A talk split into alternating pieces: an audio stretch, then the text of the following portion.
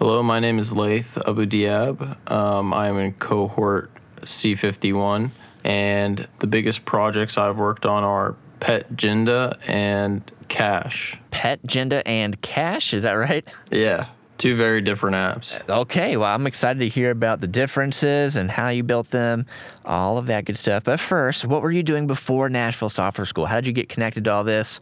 Walk me through that. So I graduated um, from college in May of twenty twenty-one with a bachelor's in, in advertising, and um, I wanted some something more hands-on. And I, a buddy of mine had gone through Nashville Software School, and you know, he just raved and ranted about it all the time. So, you know, I talked to him a little more about it, and it just sounded like a a really cool, really cool place, and you know, had a lot of opportunity. It created a lot of opportunities for him. So, I decided to give it a go, and I've loved it, and it's, it's I don't think I've ever made a better decision.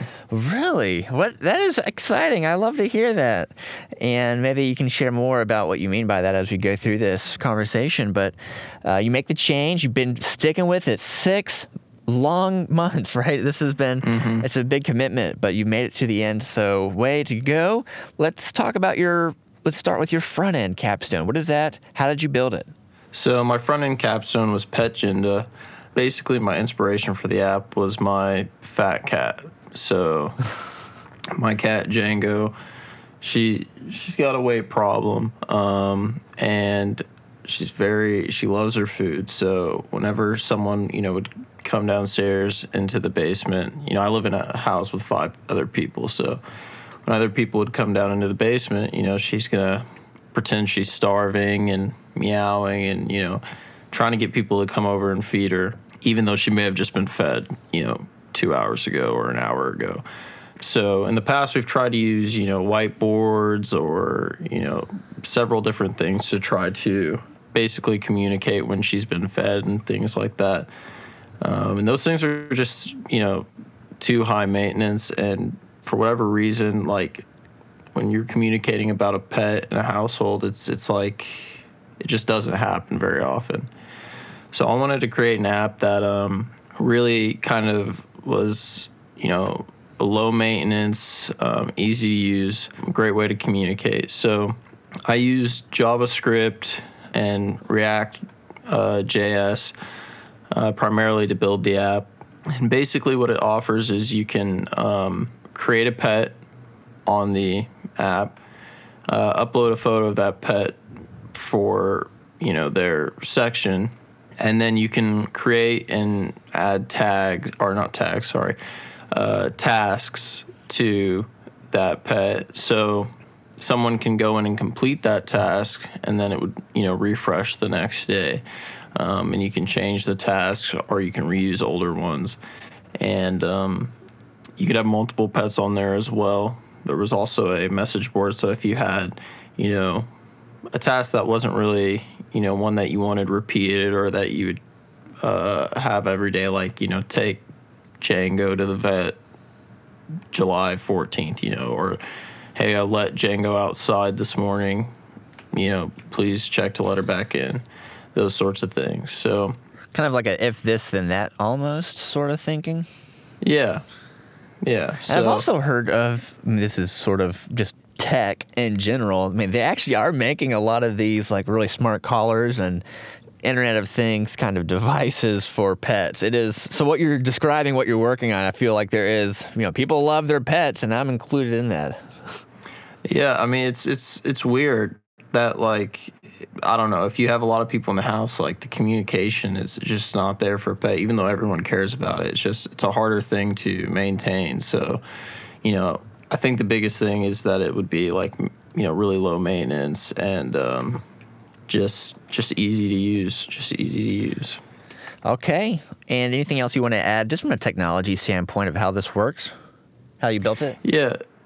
So it was, I used um, Cloudinary uh, to allow users to upload photos, but everything else was pretty much done in React J S. Um, you know, JavaScript, React J S. Uh, it's my front-end app. Um, it's not a full-stack app. So that was kind of the tech that I used. And then, you know, GitHub to do the project management and, you know, save everything to the cloud and and that sort of thing. But yeah. Excellent. Okay, let's talk about your other project. What's that one? How does that work? So my backend full stack app that I've created uh, for the backend capstone is Cache. And my inspiration for it was growing up, you know, in the early nineties, in the late nineties, early two thousands, you know, we were still using, you know, uh, like video cameras and, and, you know, social media wasn't really around. So a lot of these videos and pictures you would take would just be for the family or, you know, friends or something like that. So, you know, growing up, you know, earlier and even up to now, like, you know, I love when my family gets together and we, you know, connect the video camera to the, we find the cord and connect the camera to the T V and we get to watch back those videos and just enjoy them. But I feel like now in the day of social media, you know, you don't take a video unless you're posting it.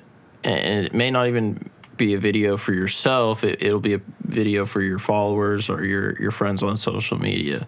So I kind of wanted to bring back a space where you could store and organize your, you know, home videos for people who don't necessarily, you know, want to just, you know, these videos can get lost in your phone, photos and videos for years, and you can forget they're there and those sorts of things, and, and they're hard to share that way, maybe just through text or something like that. So I created Cache, and you can upload your videos. Um, I use Cloudinary to allow the user to do that, and it, it kind of has a YouTube feel and usability in a sense, in the fact that you can, you know, view a smaller version of the video, or you can enlarge it to full screen. So it's really easy for to watch and, and you know, watch with other people. You can, you know, give it a descrip- description, a title, and then, you know, my favorite thing is that you can tag the video. So you can create tags, let's say, you know, like Disney twenty fifteen, right?